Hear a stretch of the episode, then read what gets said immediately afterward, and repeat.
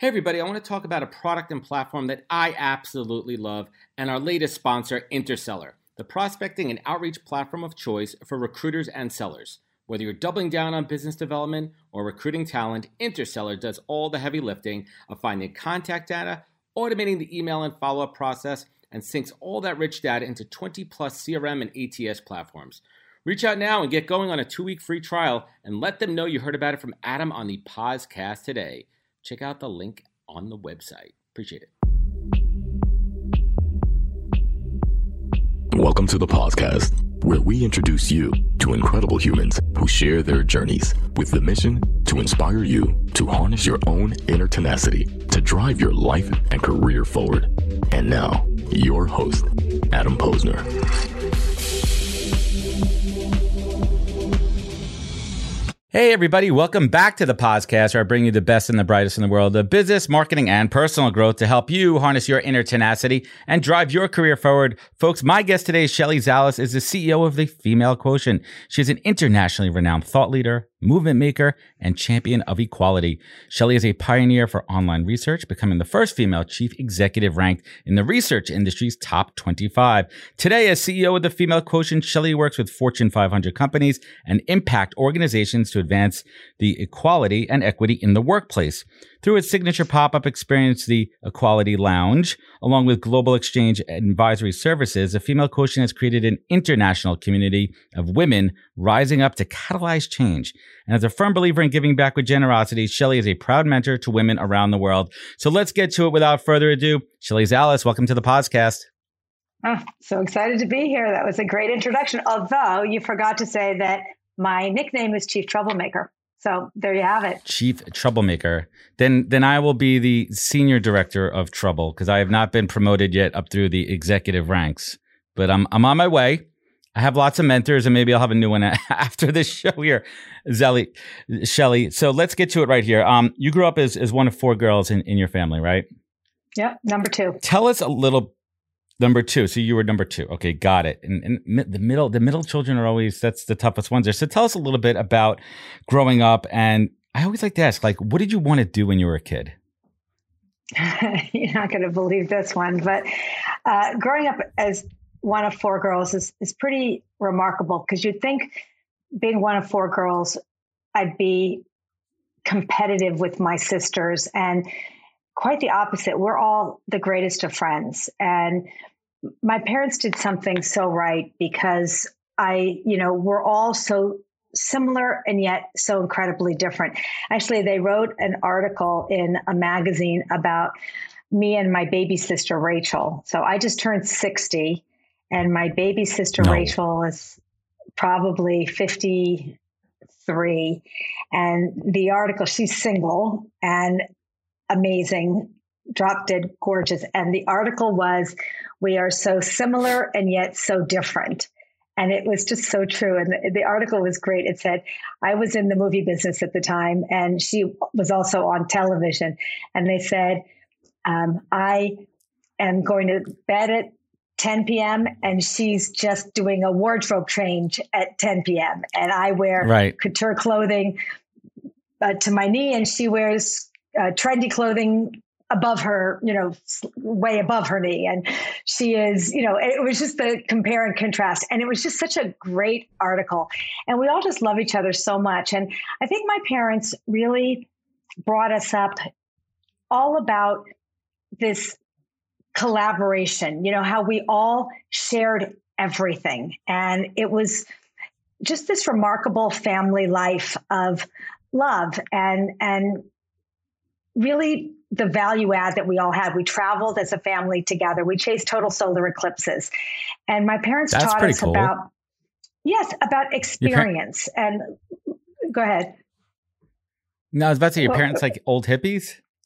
No, it just it just it was just about living life with experiences and sharing everything with one another. We never fought. I don't remember fighting with my sisters. My my older sister is 14 months older than I am, and we shared a bedroom together. And we we shared clothes. We shared not boyfriends at the same time, but if the boy, if the guy wasn't right for her, he probably was right for me. And it just right. was an amazing childhood. And I it's the same thing today, you know, with with girlfriends in my life and you know women. I I just always say we're better together, and I, I just love the values that my parents instilled in us. And I think it was about traveling as a family together. And even today, my sisters were all such great friends, and all of my kids and their cousins. We we do so much together. So growing up was just an amazing experience sisterhood togetherness but do you recall like your first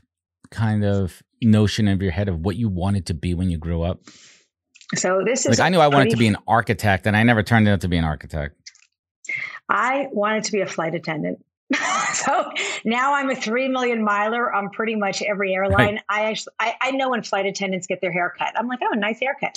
So I probably fly more than than pilots and more than flight attendants. But I love the world. And you know not so much about sightseeing even though i do love seeing the world but i love culture and knowing people and what makes them tick and their values and community and and just understanding the all aspects of the world. And that's probably why i was i was in market research just understanding all yeah. the different aspects of culture and ethnography and, and things like that. So i wanted to be a flight attendant. Now i get to fly all over the world I love it. That's fantastic. And before I get to the to the the next segment of your incredible story here, I need to ask you about that WWF belt behind you, that wrestling belt. Is, is there a story behind that? So this is my title belt. I mean, this I have to ask. this is my WWE title belt, and it Amazing. has my it has my let's see, it has my name. I mean, come on. And then it's the coolest thing my, I've ever seen. My chief troublemaker. This is love it. My, my dear girlfriend, Steph McMahon, That's inc- the chief brand officer, That's Vince inc- McMahon's daughter. Oh, uh, she's a legend. That family's a legend. legend. I grew up with. She, she's, she's amazing, a, and she has a great story too. She's Her a great story amazing. too. We'll, we'll this this belt was given to me because uh, Steph says it's my favorite story that the women, female wrestlers, used to have a title belt half the size of the men.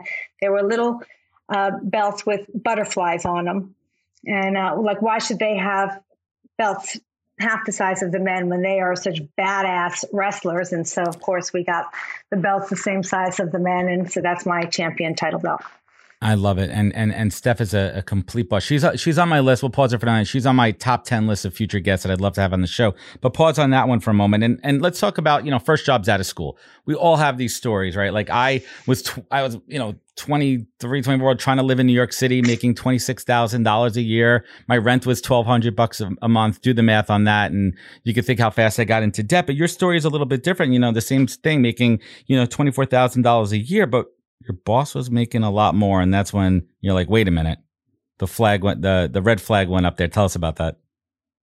Uh, you know, it's so funny. So my first job was working for um, a man named Dave Vadehra, actually Baldev Vadehra, and he was actually the greatest inspiration and role model for me. I, I just adored him.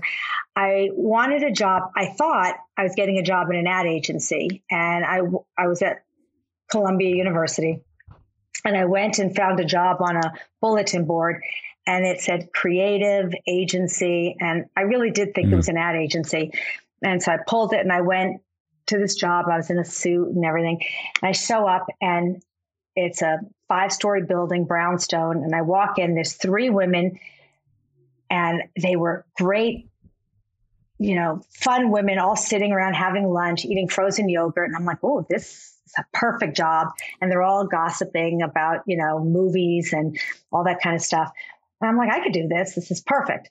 And I walk in, we sit and we're like, you know, chatting.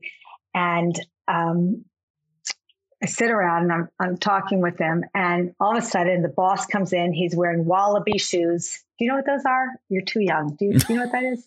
no. Okay, they're like no. It sounds like something he, Australian. Are they Australian?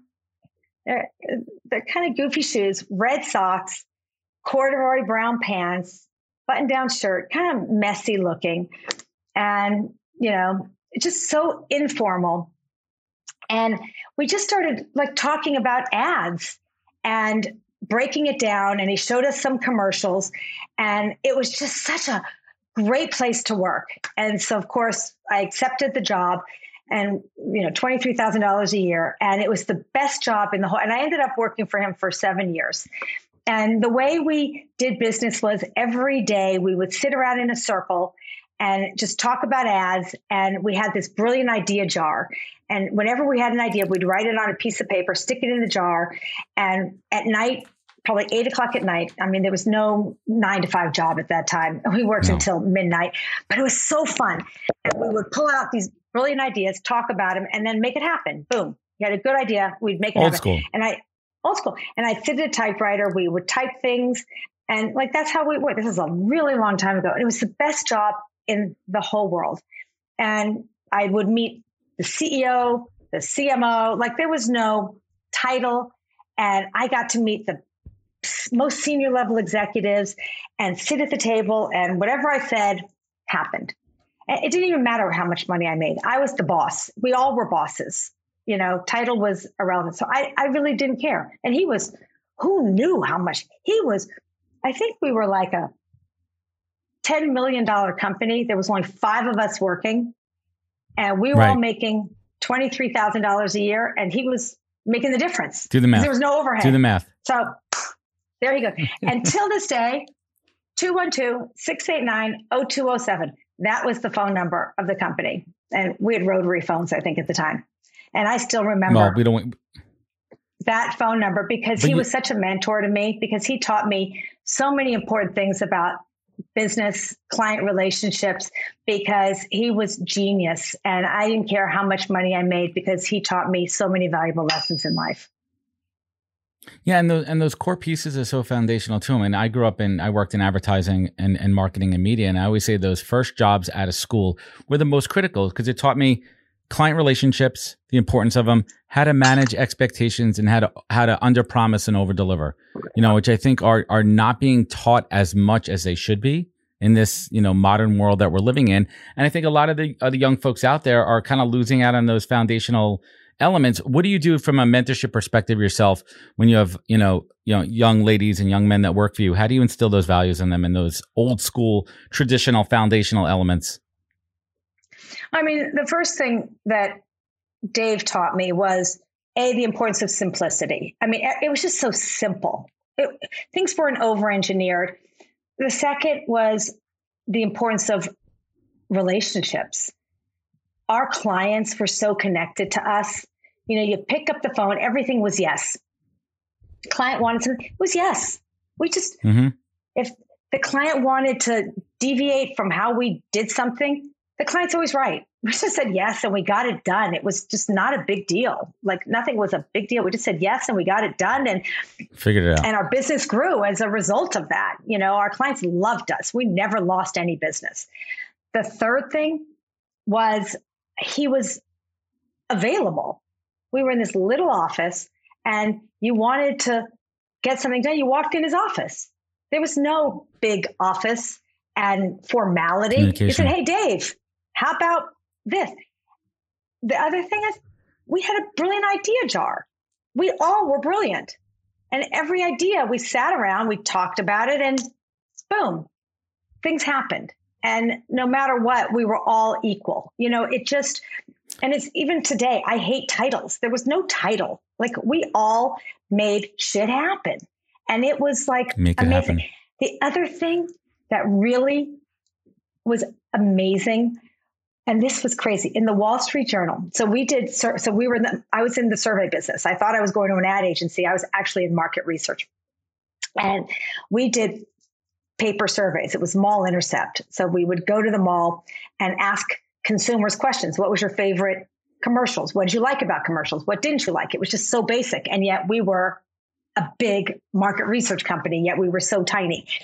And at the end of every survey, we would just say, What was your favorite commercial? That was the hmm. question. Hmm. And consumers would tell us, open it, and they would tell us their favorite commercial. From that one question, in the Wall Street Journal, we had a column that would say what favorite commercial it was. We had this huge column in the Wall Street Journal from that one question we tagged on for free to the end of every survey. And Ron Alsop would write this column from video storyboards, your favorite commercial, and we became this huge research company, video storyboard tests, a video little storyboard company, because of this one little free thing we would write.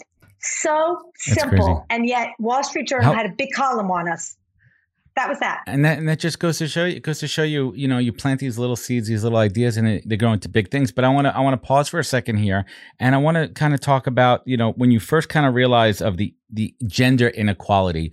Was it young? Was it you know early on in your career, like in those early jobs when you said, "Wait, why am I only making this?" When uh, when you know male counterparts are making that. When when did that light bulb go off? Eh, I did. I never thought about that. First of all, I worked with all women in you know the business with Dave and he treated us so wonderfully and I never even thought about how much money I made and how much money he made and I loved my job and he was amazing. So I never thought about that. And I didn't think about that until much later in life um, in terms of pay equity.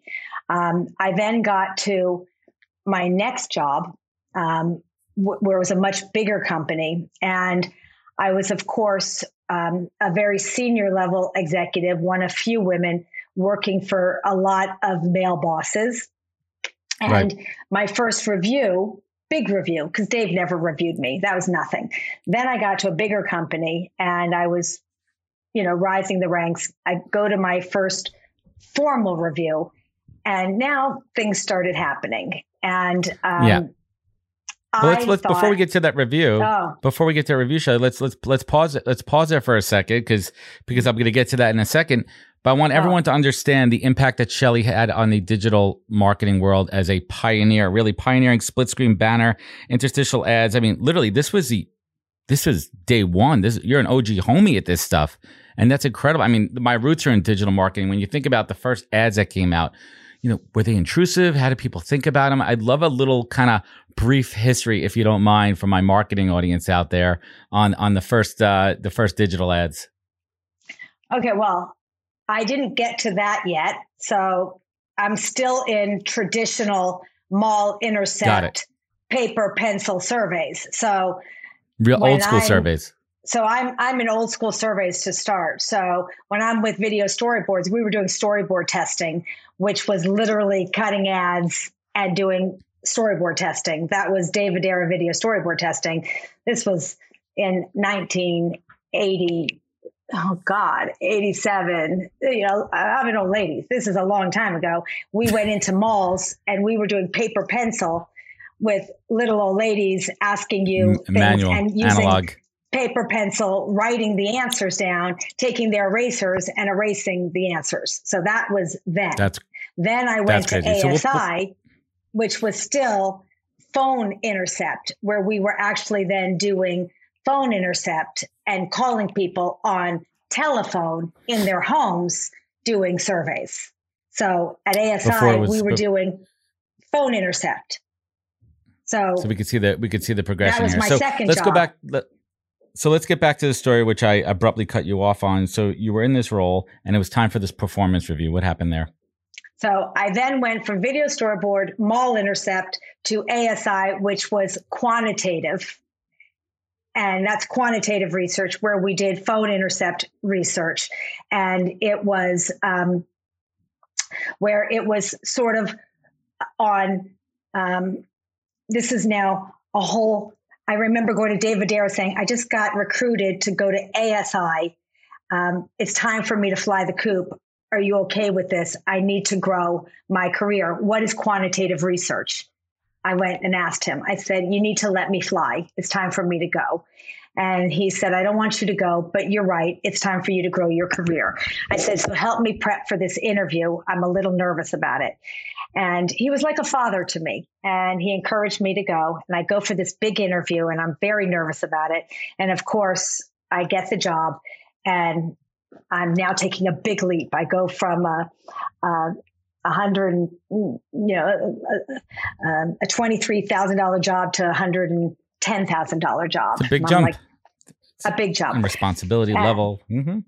Yeah, and I'm pretty excited about it. And my first review comes and I have a male boss, a male boss, a male boss, a male boss, a male boss. And I think I'm like the golden child. I'm a team player. I say Can't yes to everybody. And, you know, I come in early and I stay late. And, but I am, I kind of push the envelope because I'm so used to being at a small little company where I say yes to everybody. And, you know, I listen to clients and I'm always proactive and I'm breaking all the rules. And I'm such an innovative kind of personality. And I come in, and of course, I get this 10 page typewritten um, review. And my boss sits me down and he says, you know, five nice things about me. I'm smart and I'm a team player and, you know, all this kind of stuff. And then he goes and rips me to shreds.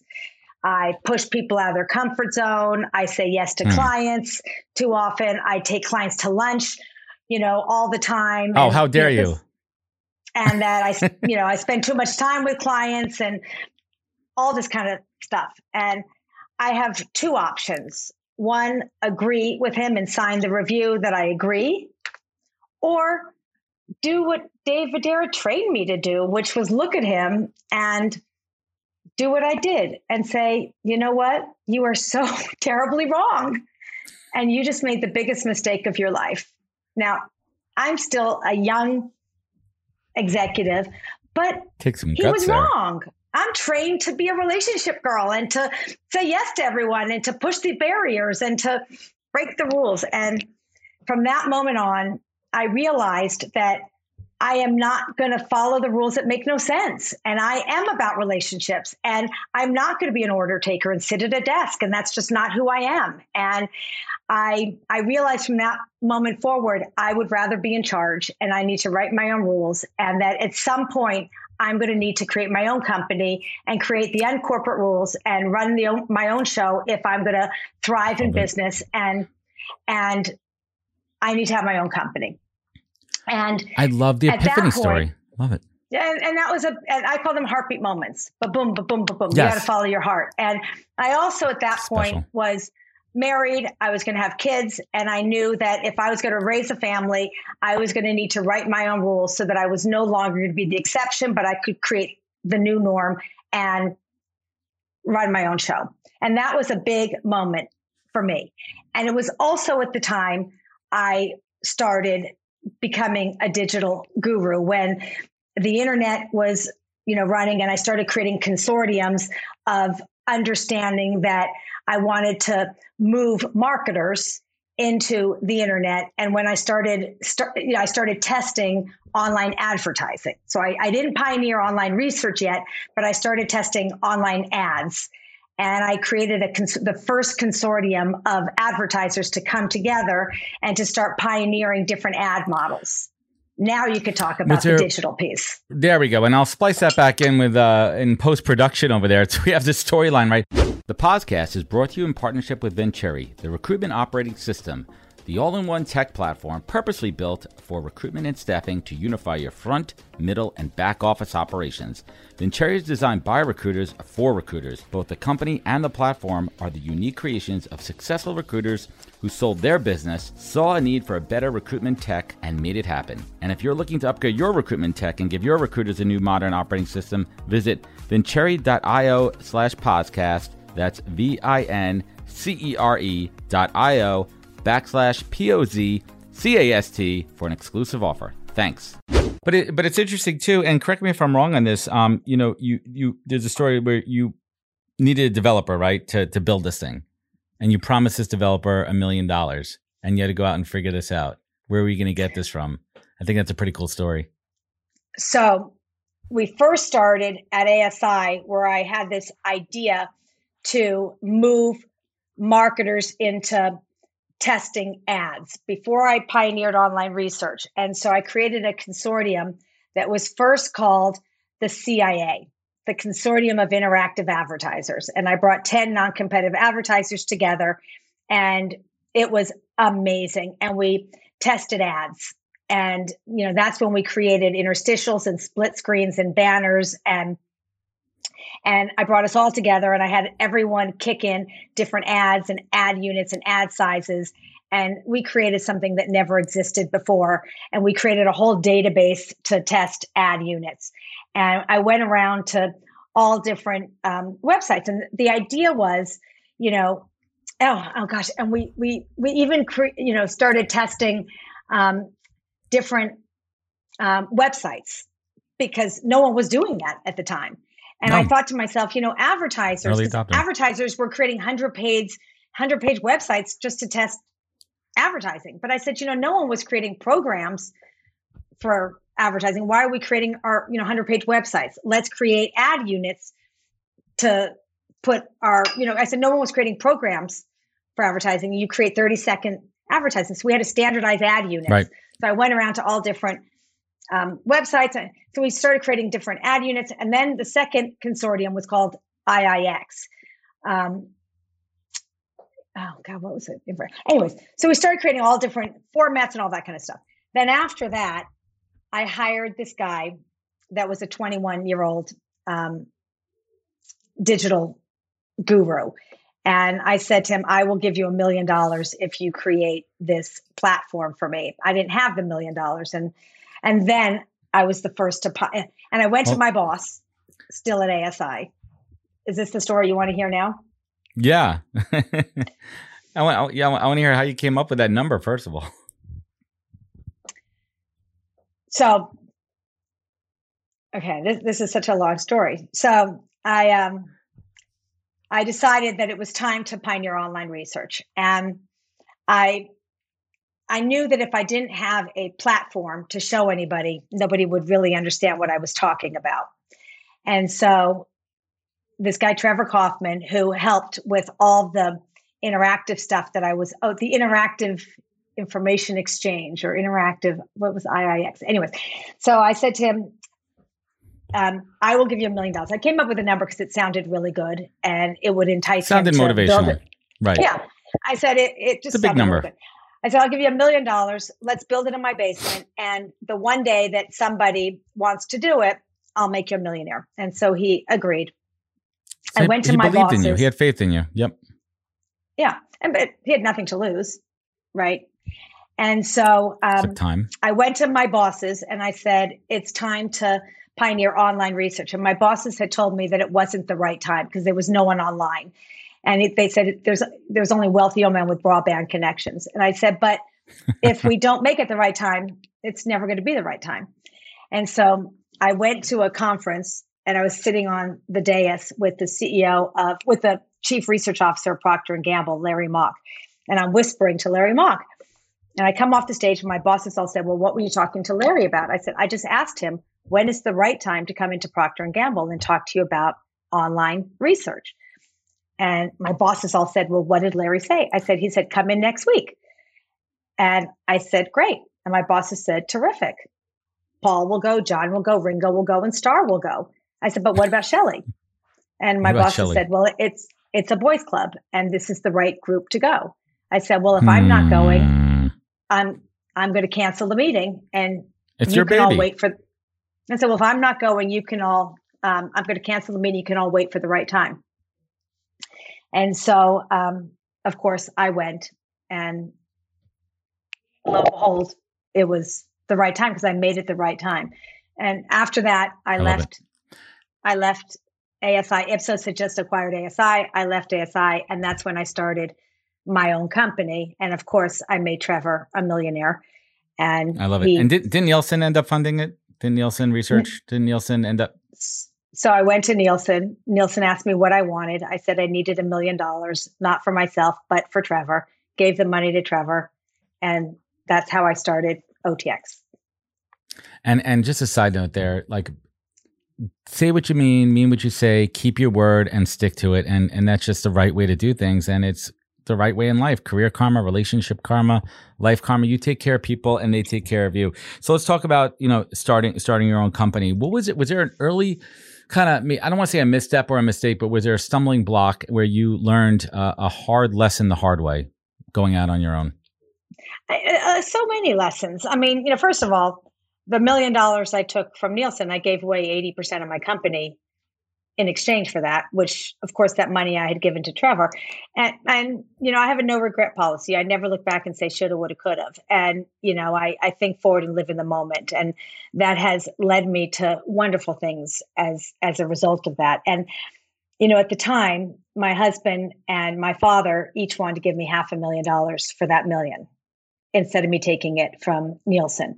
And right. had I have taken that money from my father and from my husband, who today is a surgeon, at the time he was a fellow, we didn't have that money. And I knew if I had taken that money from my father and my husband, I never would have taken risks. I would have played it safe. And there was no one on the internet. I had to build the ecosystem. I was the first. and one of the things that I say today is you have to be the first, the second, and the third. The first is always the innovator. You have to take the risks. You have to make the mistakes. You, you know, you got to trust your gut and no one follows you, by the way. The second is always the copycat. It's always that person that will copy you, but they don't know what's under the hood. And the third is the sweeper. They ride in on that shiny white horse, you know, and they, yeah, carpetbaggers. And so, you know, I always had to be the first, the second, and the third. And and so I'm so happy that I didn't take my husband's money and my father's because I never would have taken the risks and the chances that I took. And you know, I ended up selling my story. company for eighty million dollars. I would have made eighty million, but I have zero regrets. You know, I had such an amazing Powerful. journey along the way and I loved every step of it with all my mistakes and all of the the challenges I had.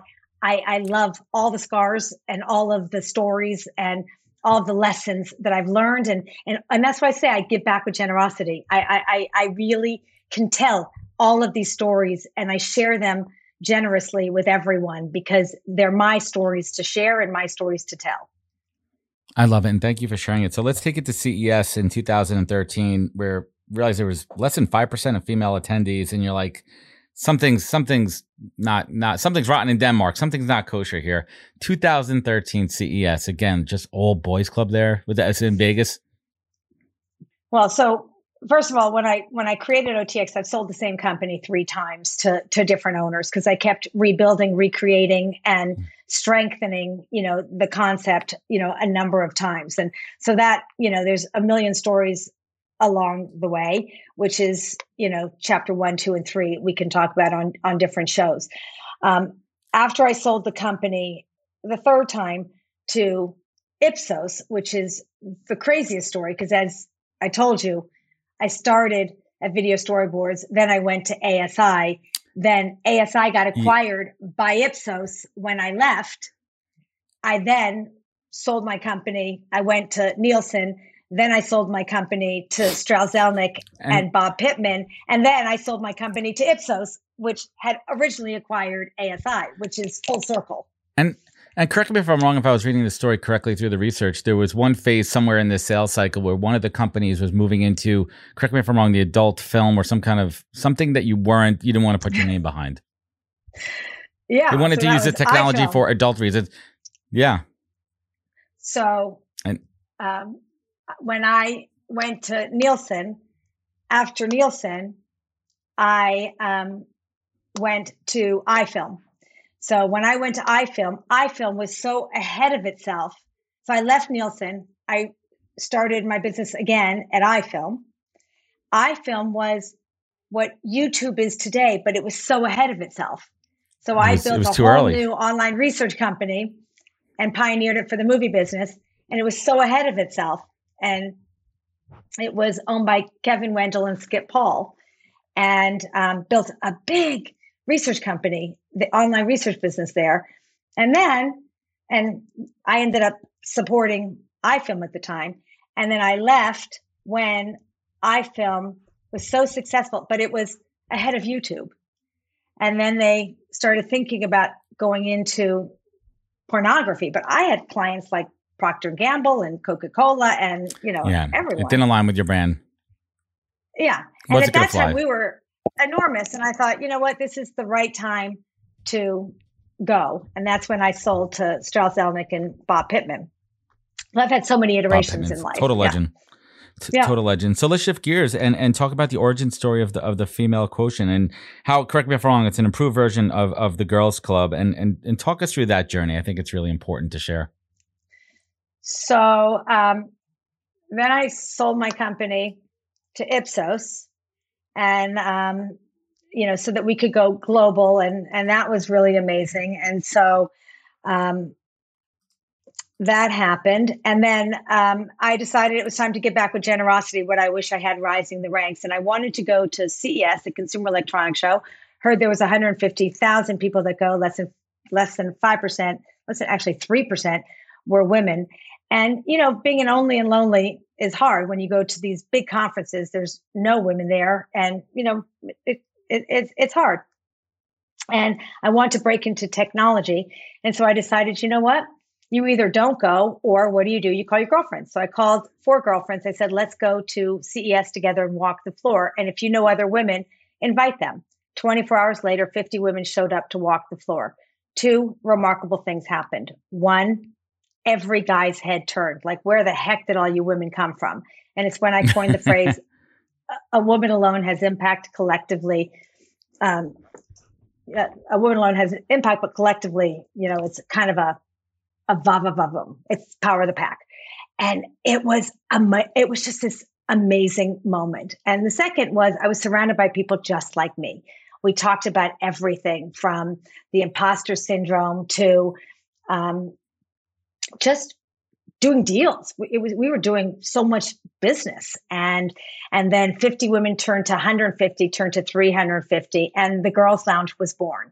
If there's a boys club now, there was a girls lounge. The opposite of boy is girl. The opposite of club is lounge. And next thing you knew, Girls Lounge started creating pop ups at every industry conference. And originally, women said, like, gosh, we're not girls, we're women. I said, first of all, Ladies Lounge sounds like a bathroom a women's sounds like the bathroom at Sears, Macy's. Yep. And, yeah, and and a women's lounge sounds so boring. and I said, and have you ever heard of a man object to being a boy in a boys' club? Why nope. are we objecting to you know? It, it, why are we creating these double standards? And then the girls' lounge became fifty thousand women strong across hundred countries, and we started doing fifty pop-ups at every industry conference, from CES to uh, the NBA All Star awesome. to NFL to the World Economic Forum. And then as women started supporting other women, we became the Equality Lounge, bringing men into the conversation.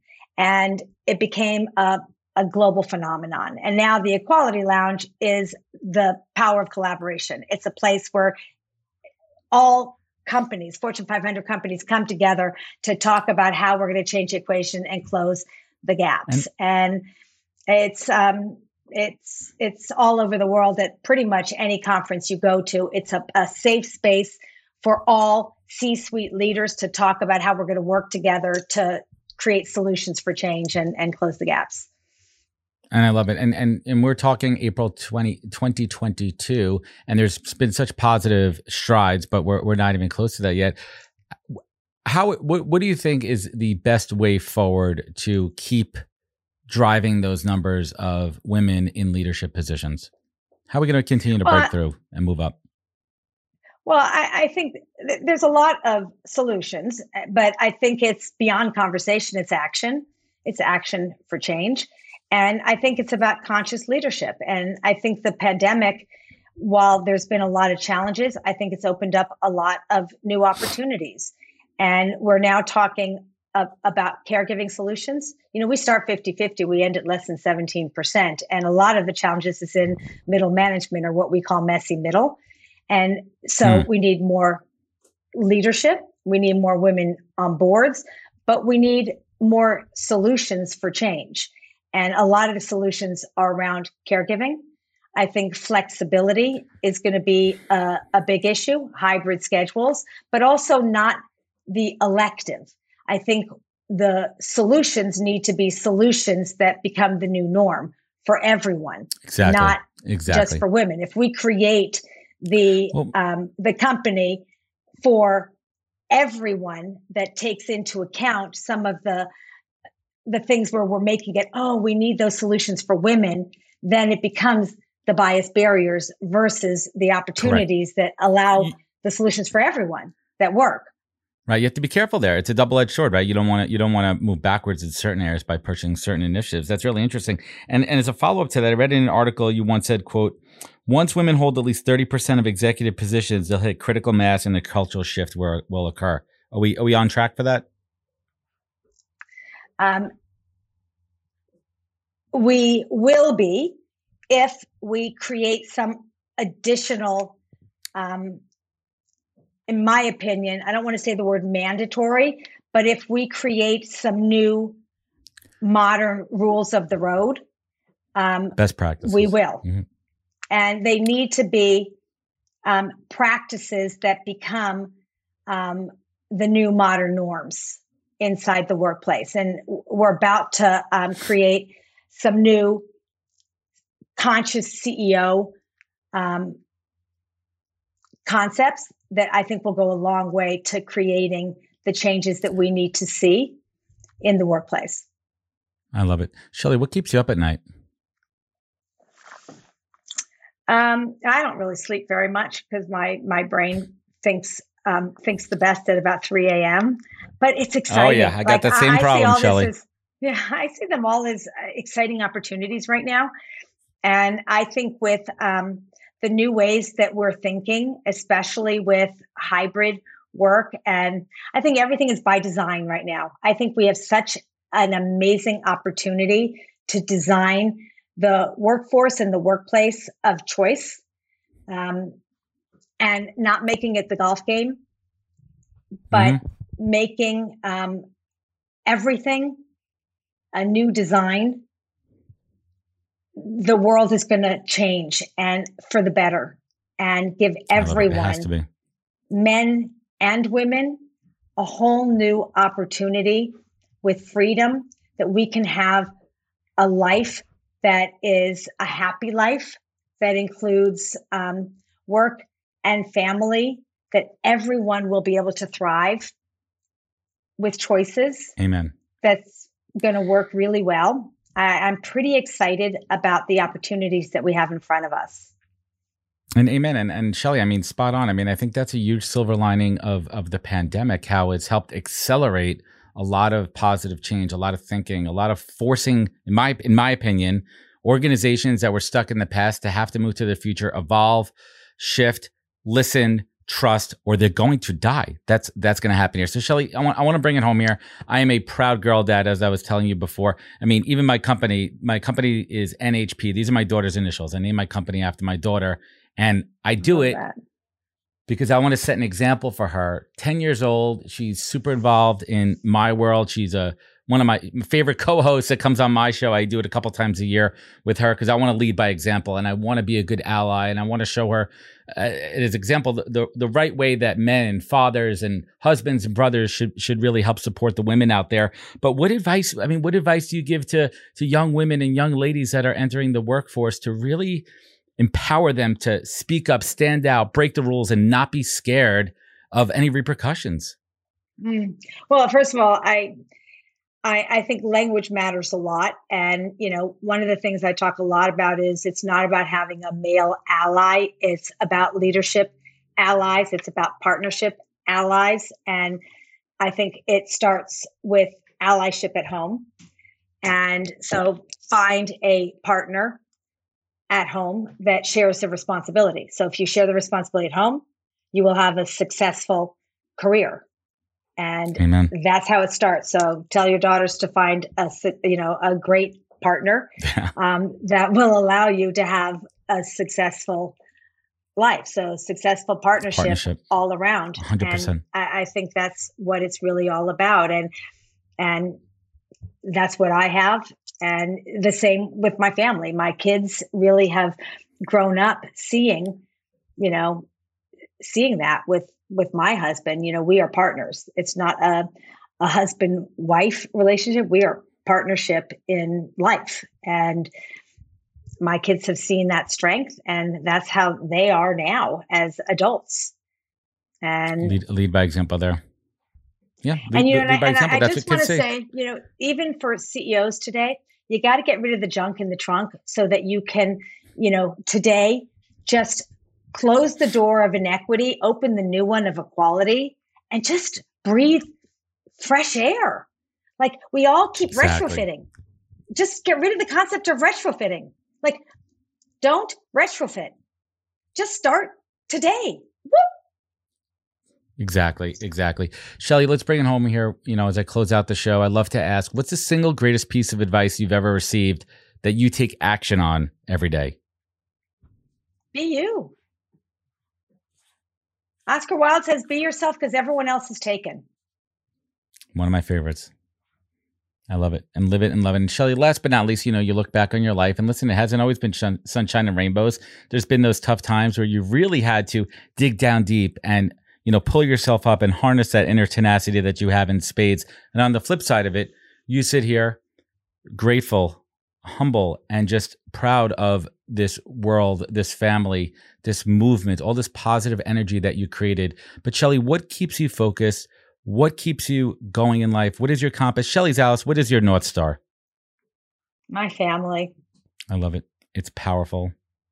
It's true. And I think that you've broken it down so eloquently on the right way to lead and to set example for all. And I want to thank you so much for your time, your generous time, and uh, just keep fighting the good fight. I am thankful and grateful for you to spend time with me and my audience today. I want everyone to check out the femalequotient.com. We're going to link it up in the show notes and everything. But Shelly, where else could folks find you? Where could they connect with you? Where could they learn more?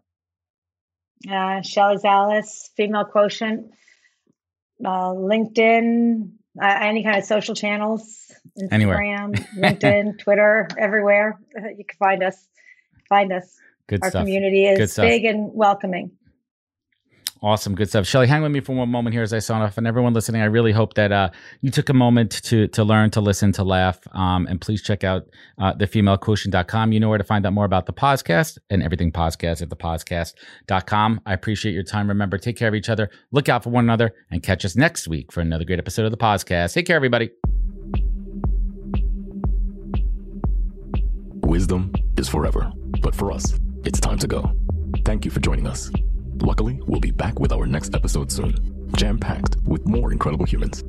Thank you for listening, subscribing, and sharing. To join the conversation, search the Podcast on LinkedIn.